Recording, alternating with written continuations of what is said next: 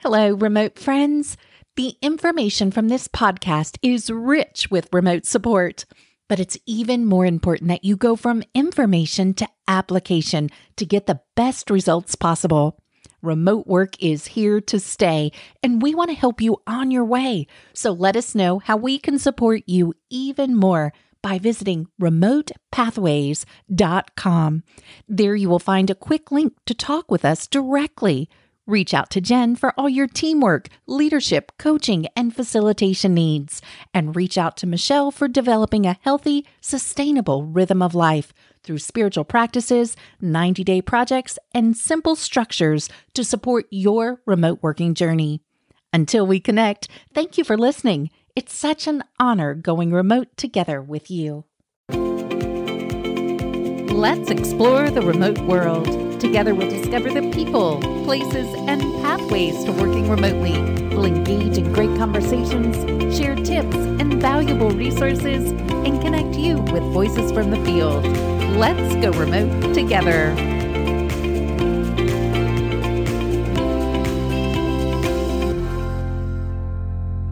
Well, it's great to be back with you. It's a new year. We've got fantastic new episodes planned for 2022. Starting off with Winston Faircloth. I'm really looking forward to our upcoming conversation in just a few minutes. Yes. So I'm so excited to introduce you to my friend, Winston. He's also an amazing remote team architect, data storyteller, and writer. He's been the CEO and executive leader for over three decades a serial entrepreneur at the intersection of technology, teamwork, and mission-based organizations, the creator of team-focused leadership programs such as Unlock and Compass, and is the host of For Love of Team, a fantastic leadership podcast, which actually brought us together. I met Winston at the Real Life Process Facilitator Retreat in Illinois this past year, and we had engaged in maybe a 10 minute conversation, just fresh meeting. And I was just heard a little bit of his heart around for love of team. And I said, you have to meet my co-host, Jennifer Britton, and you must come on our podcast. You're so in alignment um, with what we do and our listeners will so benefit from what you do. So the dream is here. Winston, welcome. We're so glad you've joined us at the virtual table of the Remote Pathways podcast. Well, I'm I'm honored to be here. I love the work that you do, and as a remote worker myself for over 20 years, I'm so thankful that this resource exists and this community exists. So thank you for the opportunity. Wonderful to have you, Winston. I'm just meeting you for the first time today, but anytime I see the word team, I go, yes. so welcome. And I'm going to get, get Michelle to kick us off and I'll pop in some questions as we go. Winston, thank you for bringing this important topic to the table because uh, I think our listeners are really, really going to benefit from it. Um, and you're leading us through using data storytelling to unite leadership teams. Please tell us more. Unpack this topic for us. Well, it's it's a challenge um, to really bring teams together, and especially founder-led teams. And so, my focus primarily is with early stage companies, organizations, their founders, and their leadership teams, both in the voluntary sector and in the corporate sector. And so, one of the things I noticed is that for many founders and leaders, they can get really frustrated that all of the innovation and all of the opportunity seems to be coming from them and not their team members. And, you know, they feel like they're the bottleneck for a lot of innovation, especially cross-functional type innovations. And so they, you know, there, there, there's this question about why is that so? Did I not hire the right people? Do I not surround myself with the right talent? And it really is more fundamental than that. I think it is because the founder leader has a lot more context, has a lot more history, and they have that bigger up, as our friend Teresa says, up on the balcony view of their business. And so part of what I've been uh, helping leaders reconsider is how do they level the playing field of information, especially in uh, mid-stage teams. You know, the the founder they have they know all that history, they know all the context, they know all the pivots and twists and turns in getting the organization to this point. You know, therefore they have the best head and gut with respect to the organization and where it needs to go. And yet their teams are usually, especially if they're functionally oriented, um, they know their part of the business really well, but they may not see those same opportunities in other parts of the organization. So it's really challenging for them to contribute. Um, and this is also true for founders who, you know, are more solopreneur in, in their orientation. Uh, they are working with contractors or project people on a part-time basis. And so they even have this challenge to a greater degree in terms of, of doing that. And one of the other things I notice about teams like this is that we want to always surround ourselves with high quality, high talent people. And yet these are folks, you know, I, I say a lot of, within my practice that the uh, A plus players really have two requirements to do a great job. They need a very compelling why, and they need crystal clear what success looks like. And a lot of times we want to get into the how with them. And that's, you know, we're not, we're really kind of disregarding their gifts and talents. So working with data and telling a compelling story with data is a really important way to level that playing field. It, it provides that context, that that compelling why. It's you know, and together through shared meaning and understanding and evaluation of that data, they can come up with uh, shared what success looks like. And I think that is a very empowering strategy. I think it really attracts and retains A plus team members. And I think it takes a big load off the founder leader to always be that um, inspirational uh, maverick that's leading the team all the time. And I think, frankly, it, it can be exhausting for the founder leader to always be the one carrying that load alone. Love this topic. I think it's so relevant as a founder myself who is growing her team right now. And, you know, Winston, certainly at this moment, at least for those of us that have either virtual businesses or remote first businesses, what's so important about this topic of, you know, for founders? Because I think I, I can sort of hear in between the lines that there might be some traps that, you know, organizations and founders find themselves in. What's so important about this in the remote space right now? See, I think I think you know everything. We know that everything changed in March 2020, you know, and I think part of this is kind of unlearning practices that we've grown up with in larger, uh, more physically based structures. And so I think it's also an invitation to unlearn some things that maybe we use in terms of our planning process. You know, I think of, I think a lot in the before March 2020 and after March 2020 timeframe. That's just the, the reference point for me right now. You know, I think in a lot of ways, the way we did planning and team building and everything was very much um, data driven and rational head type focused uh, before March 2020. And immediately for most founders and leaders, we had to be a lot more intuitive and free flowing, right, in the aftermath of March 2020. And so I think one of the benefits of the pandemic for me and I think for a lot of other founders is that we have to now embrace both head and gut in terms of how we're doing that. And I think a lot of times founders really gravitate to one or the other. And I think this is now an invitation to bring both together, um, head, heart, and gut, if we really want to be uh, uh, disclosing about that. But I think for most founders, when we talk about heart or love of team, they kind of squirm a little bit. So let's stay with head and gut for now in terms of uh, the ways that we bring those together so that uh, we don't do that. And for remote teams in particular, their access to that kind of context and information, we don't have that water cooler type situation that we had in physical locations where we could have those kind of bump into each other's. I know that you do a lot of work to kind of help remote teams facilitate that kind of uh, more casual I- engagements. But uh, I think that makes it more challenging for remote teams because we don't have that shared experience and we don't have those kind of informal opportunities to connect. Yeah, such a such a great response. Thank you. Yeah, I love that part where you were talked about unlearning what we had before. We've got to be willing to let things go in order to make room for the new, like I mentioned before.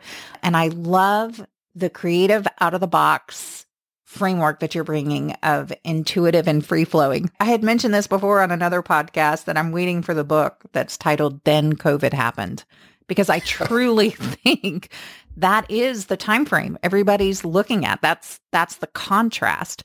But yeah, so do you have any stories to tell or anything to share around embracing this new concept?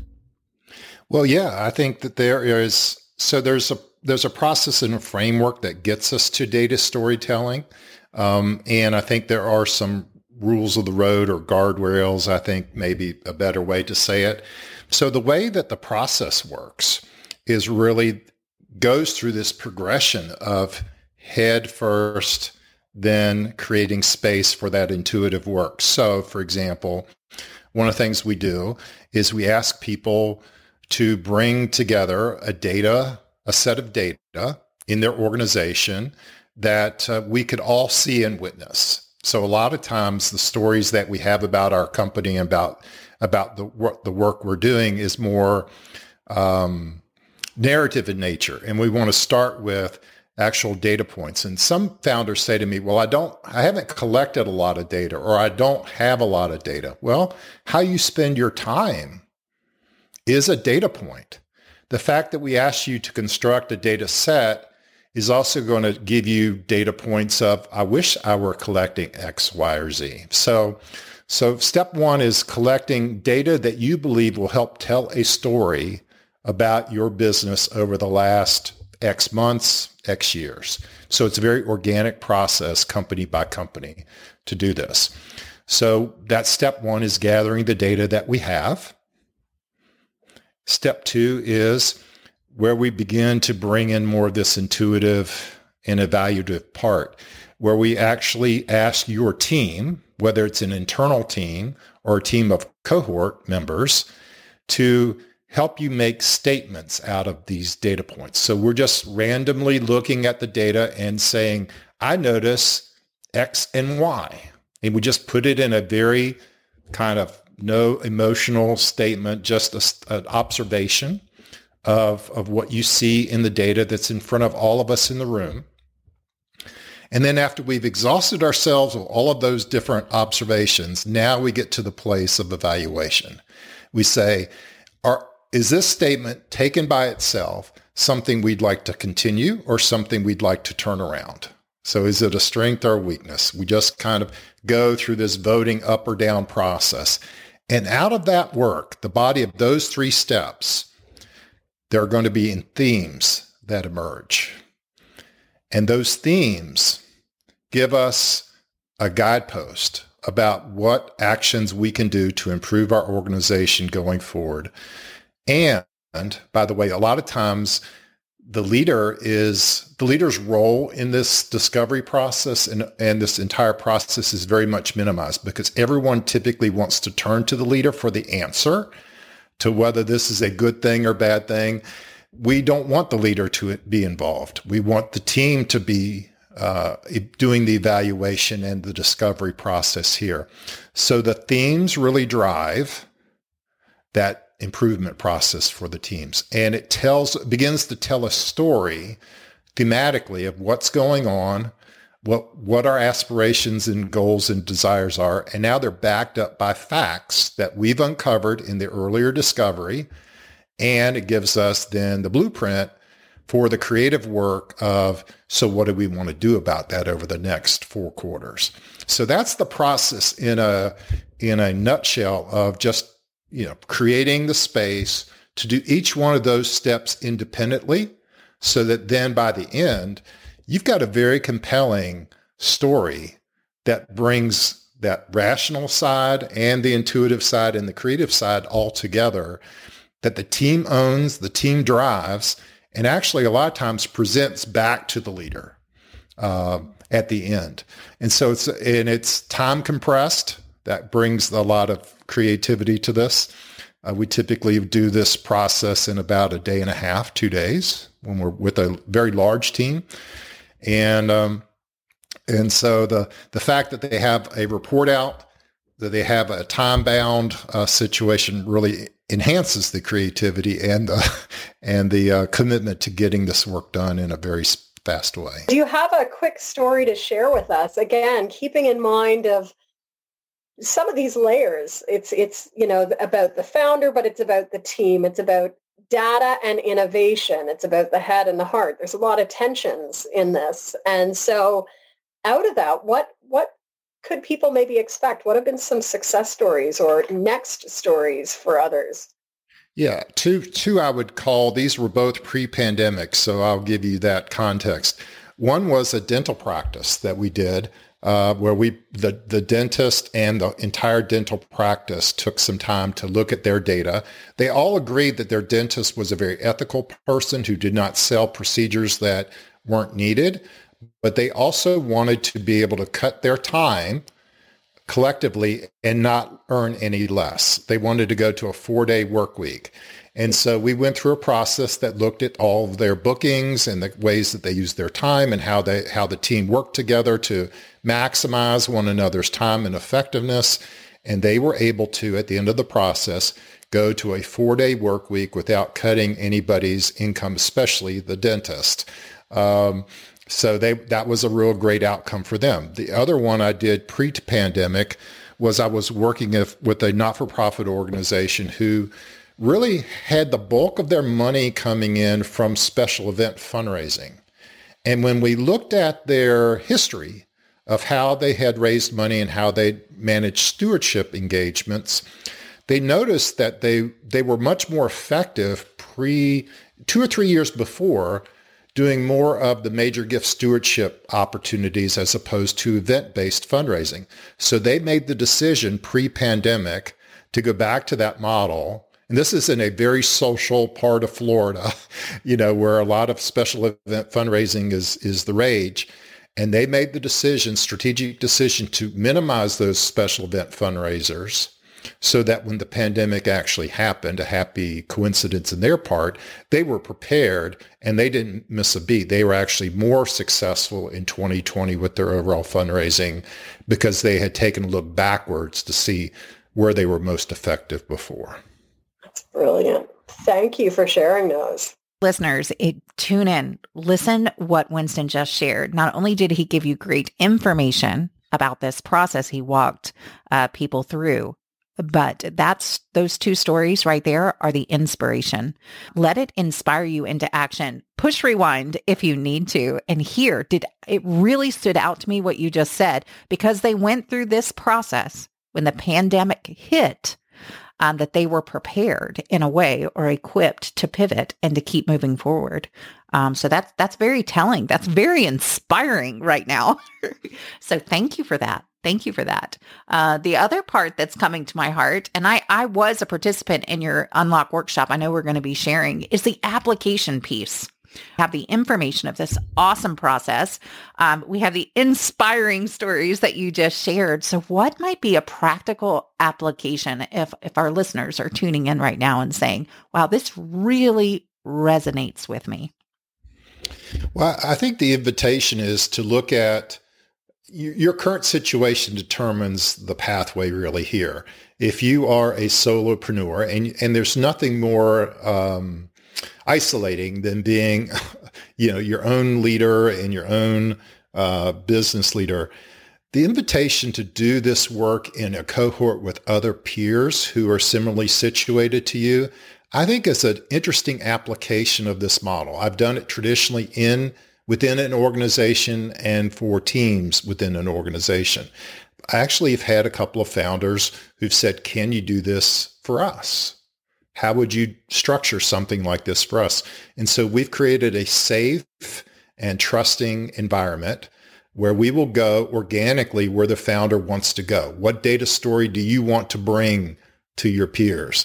And have these fresh set of eyes help you see what's going on in your business what you're measuring or not measuring. And so we're creating out of this uh, a peer experience for founders where they can do this work in a similar way that we've done it within organizations. So that's something I'm super excited about. It's uh, it is an experiment. We will get it better and better over time, and uh, and I'm excited to have peers that I can share my business with too. Yes. So it's also mm-hmm. I, I want that same benefit for me in terms of fresh eyes and new approaches and new perspectives, because it can be very isolating as a founder. Uh, whether you have a remote team or not, it can, you know, it's, it's hard to be the one at the top and uh, it can be very lonely at the top. And that's a truism, I think, for founders and leaders of organizations. So creating that safe space with a safe process uh, and a facilitated process that gets them to an outcome that they want. And if nothing else, I think the one takeaway for every founder is they will see ways to stay more in their gifting, stay more in their flow, because that's the opportunity. When I think of teams, as an example, I use a very broad definition of team. It isn't your compensation approach doesn't determine whether you're a team member or not. Whether I'm a 1099 contractor or an employee doesn't matter. Uh, my team was just here. I had a team member just here cutting my grass. It allowed me to stay focused on the work that I'm gifted in doing. So I think more broadly about team than, you know, people who are directly in the business. And so I think similarly for founders and leaders of remote teams, it's a broader network that really comprises the team that keeps you focused on what you gift, your gifting and what you do best. And that's what I heard when I had that conversation with you in the first 10 minutes is just like your podcast name of For Love of Team and also my immediate desire to connect you with Jennifer because I heard that same strand of the people first. All these programs and the different things that we're putting together, it's for the heart of the people and the founders. You even said founder friends uh, at one time. So yeah, so beautiful. So Jen, I can only imagine what's happening in your heart. There's so many things that echo uh, what you do. So there, if there's one nugget that you want to leave people with to chew on or think about, what would that one thing be? Equipping your team with the context that you have in the background that you have as a founder really unlocks their creativity and innovation and their ability to contribute. We all sign up when we, as an as a team member, we all sign up to make a difference. We want to be connected to a, a compelling mission. We want the latitude and creativity to do the work that we're gifted to do. And by keeping our founder focused on what they do best, that is like one of the best contributions. So a process like this that equips me and levels the playing field of information so that I can contribute, I think would be an amazing thing for a team member as well as for the founder. So I'm super excited about offering this and helping more organizations consider um, a non-traditional way of doing strategic planning someone is out there listening and they're like, I've got to connect with Winston. I'm just resonating with everything that, that he is sharing today. What is that connection? How do they get in touch with you, Winston? What's the best way? Well, for Love of Team is the domain. Uh, that is the name of our practice. Um, there's a funny story behind that, but it's, uh, but it really does, it does for me speak to that people first culture that I think is so critical to success.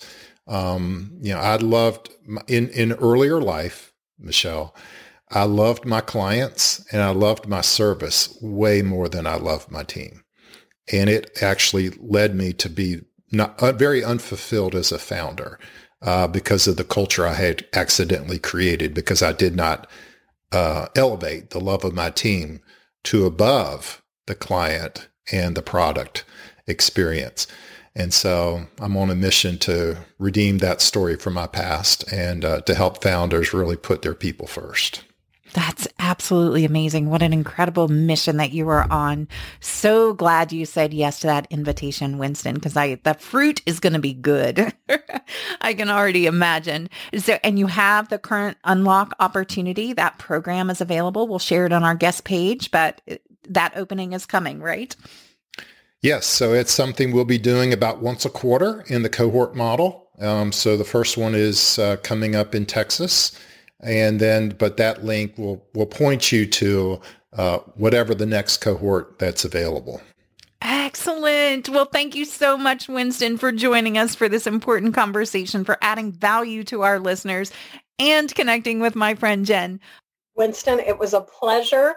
I know that our listeners will love today's episode, especially founders and those thinking about, you know, yeah, how do we how do we scale? How do we really activate the excellence that organizations are truly capable of?